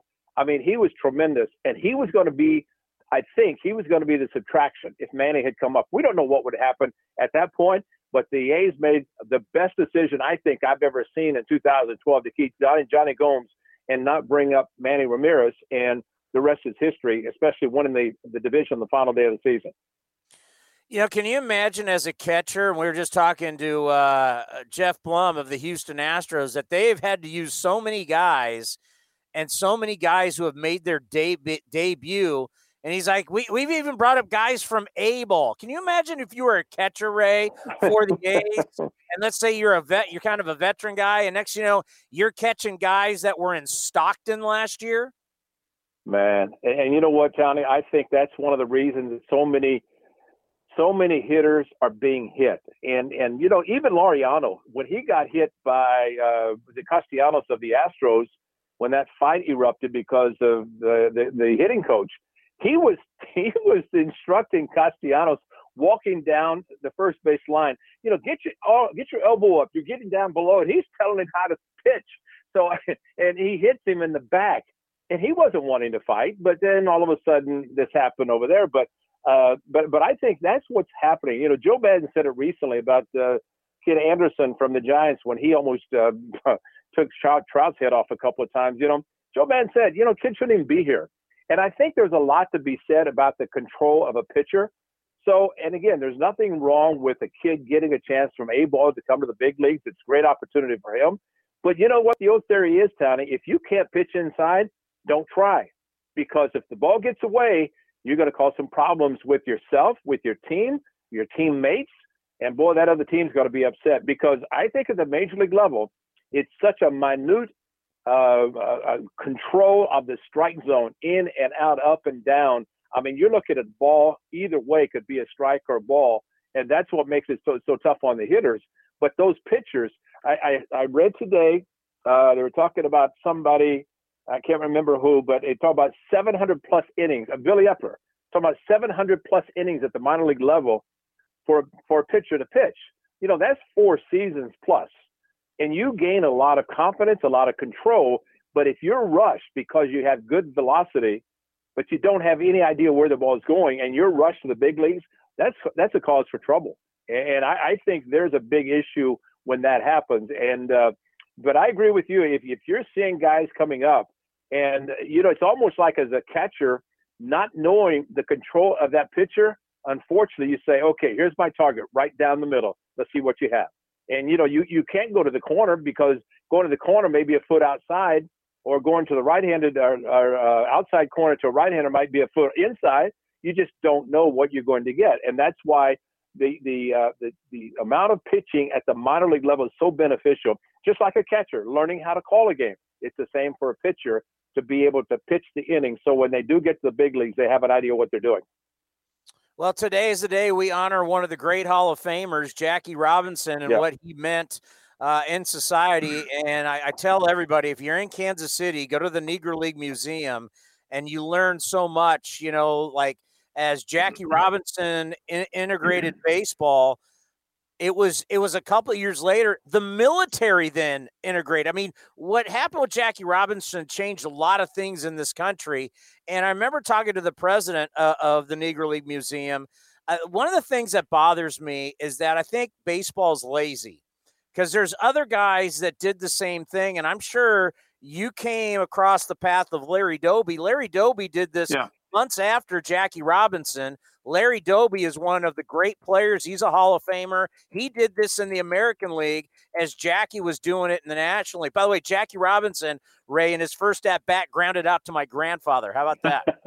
That's a great story. And my you grandfather know, I, played against Larry Doby in the World Series in 48. But Larry Doby was a seven time All Star World Series champion, two time AL home run leader, uh, in the Hall of Fame, in managing and uh, that's I'm gonna want you to talk about him. But uh, I, I, just think uh, if you went around to most players in Major League Baseball and said, "Okay, you know Jackie Robinson, who was the second African American yeah. and the first guy to do it in the American League," I bet none of them know. Yeah, you're exactly right, and that's why many say that Larry Doby's number should be be retired around baseball, just like Jackie Robinson's, and a special day for Larry Doby, and and some would say for Roberto Clemente for the the Latinos. And I remember talking to Steve Blass in Pittsburgh last summer. Uh, I did an extensive interview, which I think is being played on A's Cast. But I asked him about that, and he said it was just a pleasure to play with them. He kind of sidestepped the issue, and maybe there's just been too much talk about it. But 21, uh, you know, that, that's a pretty impressive number. There's a lot of uh, Puerto Rican players who wear the number 21 in honor of the late Roberto Clemente. But I will say this about Jackie Robinson, and it's it's a great point, and it's you know I was wondering with the um, the suspension or the postponement of, of games, April 15th was the day in which he came up, and that was supposed to be the Jackie Robinson day. And I was wondering if they were going to have it, and lo and behold, yes, today is the day when it is the Jackie Robinson. They're honoring him, and I'm glad they're doing it simply because uh, you know this is a, again an abbreviated season, but they're taking that opportunity. But I'll never forget, and I still have an interview with the late Don Newcombe, who played with him in Brooklyn, uh, or actually in Brooklyn when he came up, and um, uh, then in the minor leagues as well. And I said, "Why Jackie?" And he said, "Because he could." And if you see the background of what Branch Rickey, you know, I was watching a little bit last night about Branch Rickey. It took about three hours to convince him to sign the contract because he knew what was going to happen as the first African American player to play in the major league level. And, you know, I, but Don Newcombe said, God help the person when Branch Rickey said, if somebody hits you one cheek and you have to turn the cheek, and Newk said, God help you if you, if you hit him on one side because I don't know if you can stand there and let him take it without being knocked down. But you know, he did take it. Uh, and you think of all the great African American players who played this game. I think of Willie Mays across the bay and 660 home runs. Of course, Hammerin' Hank Aaron, just to name a few, a, few, uh, a couple of Vida Blue who pitched for the Athletics. You know, the Black Aces alone. You think how much they appreciate what Jackie Robinson did because it was hard for him. And I think we'll all remember Pee Wee Reese, the Brooklyn Dodgers, putting his arm around him. And here's here's a kid that came, or uh, Pee Wee Reese came from the South, and everybody said, "What are you doing? You know, putting your arm around, you know, Jackie Robinson." And that kind of set the tone of a welcome to Jackie Robinson with the Dodgers and in uh, in baseball because of what Pee Wee Reese did. But I think Jackie Robinson was, was great for the game. I mean, he was a talented player. And, and I think the biggest thing, like you said about the Negro Hall of Fame, you think of some of the great players who never got the opportunity. And we were talking about Satchel Paige, what, age 59, and he's pitching for the Kansas City Athletics, you know. And how many how many times you think about Josh Gibson, the great catcher, and uh, um, uh, who was the guy that um, I have Wee Wee Akila Boras than him, but um, the, the the the guy who he got into bed before the lights got dark or the room got dark. You know, uh, you know, just so many great players that we didn't get a chance to see, and I, I was happy to see the integration integration because it did allow a lot of players. You know, I roomed with Cito Gaston and Jim Holt in Venezuela playing winter baseball, and uh, of course Cito went on to have a great career with the Padres and managed the Blue Jays to back-to-back World Championships. And you know, it, it's just part of the game. We don't even we don't even think about it. And you know, anytime let's say a Japanese-born pitcher is on the mound, somebody says, "Well, he needs an interpreter." In baseball, you don't need that because there's baseball language, and I think it's the same thing. Nobody realizes the color, it's the talent that you have, and you play the game. And I think that's part of the game of baseball. But uh, Jackie Robinson started it all. I'm glad today or tonight and today, all teams, all players wearing the number 42. Makes it hard on broadcasters. You kind of have to know who's out there, but uh, I think it's a great honor. And the fact that, that Mariano Rivera was the last to wear number 42 because it was grandfathered in. Uh, Dave Henderson wore 42, and with the A's, and then once he uh, once he retired, that number was retired by the Athletics, and then finally, uh, the the irony of the whole thing was that Mariano Rivera's number 42 was retired by the Yankees, and he went out to the monument area, and 42 was already there, but it was retired, and he was the last to wear. Matter of fact, he signs an autograph saying last to wear 42. Very proud of the fact that he was the last to wear number 42. And uh, but I think it's a great story. I think it's it's a great remembrance of one of the great players, and considering. You, you know, and um, Martin Luther King, I remember reading and hearing about how Jackie Robinson thanked Martin Luther King and evidently, Martin Luther King said to Jackie Robinson, No, thank you for what you have done and what you're doing for America and the African Americans. So it was it was kind of a mutual appreciation for each other, but it was interesting that uh, with everything that Martin Luther King did, that Jackie Robinson was uh, it, it was noted by Martin Luther King to thank him. And so, you know, we appreciate what he did. And but I agree with you, Larry Doby probably should be right there along with it. Ray, you've been traveling your entire adult life. What has this year been like for you, not logging all those air miles? You know what, Tony? I don't like it. Uh, you know, I like to go to the park. I like to be at the park to see what's happening. But I will say, our crew on television, Delaire Lewis, our producer, and Tommy Edza, Mike Bird, Josh Hood, uh, on the television side, and then Michael Baird and, and Ken Korach and, and Vince Cotron on the radio. It's seamless. It's unbelievable. You know, to be able to sit at the Coliseum and watch the game on the monitor and what they're able to do to make it seem like we're there. And you know, you sent me a text after that first game. You said it, it sounded like you guys were in Seattle, and, and yeah. that to me is, is a credit to those guys in the truck and in the booth to be able to make that happen. But personally, it's just something about the ambiance of a stadium. Uh, I've, I've seen a whole bunch of stadiums throughout my, my blessed career in, in Major League Baseball. And uh, it, it is different, especially tonight. We'll leave the Coliseum and there'll be no traffic, nobody in the parking lot. go down and get my car and go home. I'm going, this is strange. It's very strange, you know, but, uh, you know, I, the traveling, the, the way traveling is done today, Tony, with the charters, and you know, Mickey Morabito is the great, greatest traveling secretary that probably ever was. Uh, the buses are waiting when you get off the plane on the tarmac and you go to the hotel. Well, you know, you you've traveled, and uh, but but it's it's something that I think is missed, and people say that they know it's time to retire when you don't like to travel. That has never bothered me because the trips, and I learned from the late Bill King, you learn a lot. You can you can read and you can do a lot during that time that you're on the plane. And if you have time, you can watch a movie.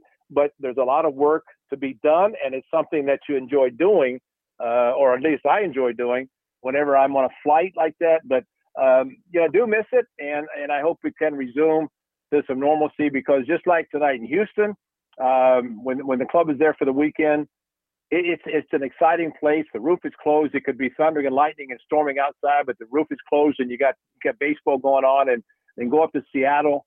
You know, beautiful city there. Just leaving Arlington. You know, I miss not seeing the new ballpark in Arlington. Uh, you know, just because of that. Because you know, we got to see it on TV. I talked to Chuck Morgan. He says, "What do you think?" And I said, "Looks great on TV." You know, but it would be nice to be there. you know, it'd be nice to be there. But uh, you know, I, I miss it, Tony. But um, you know, there's just something to be said about getting your car and going home when the club's on the road and not thinking about waiting for a bus or going to a hotel and sleep in your own bed the way we are. So, uh, but you know, I, I've enjoyed it. I, I've had a, uh, uh, you know, I've been very blessed, as you know, and I've said it many times, to be able to uh, to work in baseball essentially my whole life, and and I wouldn't trade it for the world. Uh, even with the money that's being paid, I played at a time when it was uh, when it was a great time. So, you know, it, it is what it is, and, and I, I enjoy it. Ray, you are the best. I'll talk to you in A's Total Access. You know what? You do a great job, and Cody does a great job. And you know what? It will be great. So just do it. Keep going. Yeah, I, I, I, Cody. Next time, Cody, you go in for a raise. You need you need your agent Ray Fosse there with. I'll, I'll, just take the recording every time Fosse says Cody does a great job, and just yeah. a montage. Well, he every- does. You, you, listen, Tony, and I've said it before. Cody gets the people, which is tremendous. But you have to do your research because you do a great job of interviewing them, and I've said that. So it's a great combination that you two have working. So, like I said, continue. You're doing a great job, and I finally figured out how to get on A's Cast whenever you're saying it the post game. Well, if you're listening, you can join. So I say, okay, here we go. I can listen. So I listen to you I get home. So this is great. I, I enjoy it very much so. So you guys are doing a great job. It's a great, great team that you and Cody have. I mean, it's it's it's like we're the 72, 73, 74 A's. That's right. That's right. Hit behind the runner, Cody.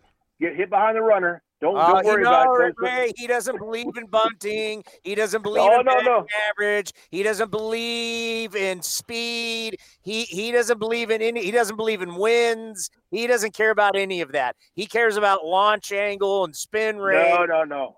Exit no, velocity. No, Hey, listen, hey, hey, listen, Cody. That 74 World Series game one. What was there? Four sacrifice bunts and that dumb catcher that was behind the plate wearing number 10 didn't get a bun down or did hit five. yeah, that was I, well now that now that we've actually seen that live, that was a bad look, Ray. I know, I know. I, I should have you know, and I worked on it a lot because, you know, hitting where I was uh, with with Dick Green down there. You know that that was their job to kind of move guys around because you know with pitching and defense, as I've always said, you've heard me say it, we don't need you don't need a lot of runs if you have pitching and defense, and that's what the A's are doing right now to help them be where they are, four and a half games of the Astro ahead of the Astros, trying to really make this a special two months in October and, and really do something special. But it takes pitching and defense. The A's have that, as the A's have shown, because you know what? If they, if they were hitting, they'd be blowing everybody out. And, and they're they're just getting just almost enough runs.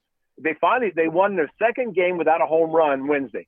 So Sunday and Wednesday, the only two wins this year of 22 that they've won the game without a home run. How about that? They have a great run differential, Ray. That's all I care about. They have a positive Oh, run come on, differential. That's how good they are. Hey, hey, by, the, by the way, Ray, you may have not got that bunt down, but didn't you hit a big home run in that series? Uh, yeah, Don Sutton. Hey, he, he he didn't. threw at you. Yeah, he didn't forget about it like 13 years later, though.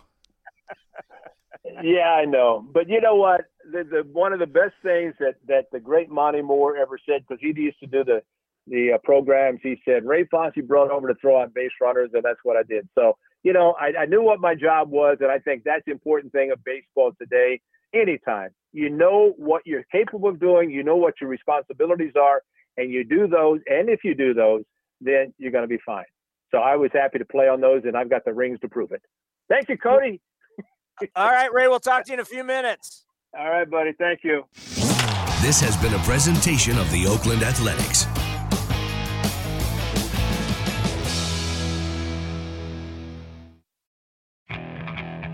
Okay, picture this. It's Friday afternoon when a thought hits you. I can waste another weekend doing the same old whatever, or I can conquer it. I can hop into my all new Hyundai Santa Fe and hit the road. Any road. The steeper, the better. Because my all new Santa Fe is available with HTRAC, all wheel drive, so I can hit the trail without a worry in the world. Heck, with three rows and best in class rear cargo space, I can pack the whole family in with all our gear. We've got available dual wireless charging for our phones, so we'll never lose touch with civilization, and we won't lose touch with the primordial power of Mother Earth. So, which is it? Waste the weekend or do something a little more epic? And conquer it in the all new Hyundai Santa Fe.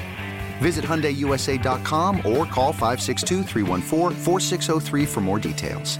Hyundai, there's joy in every journey.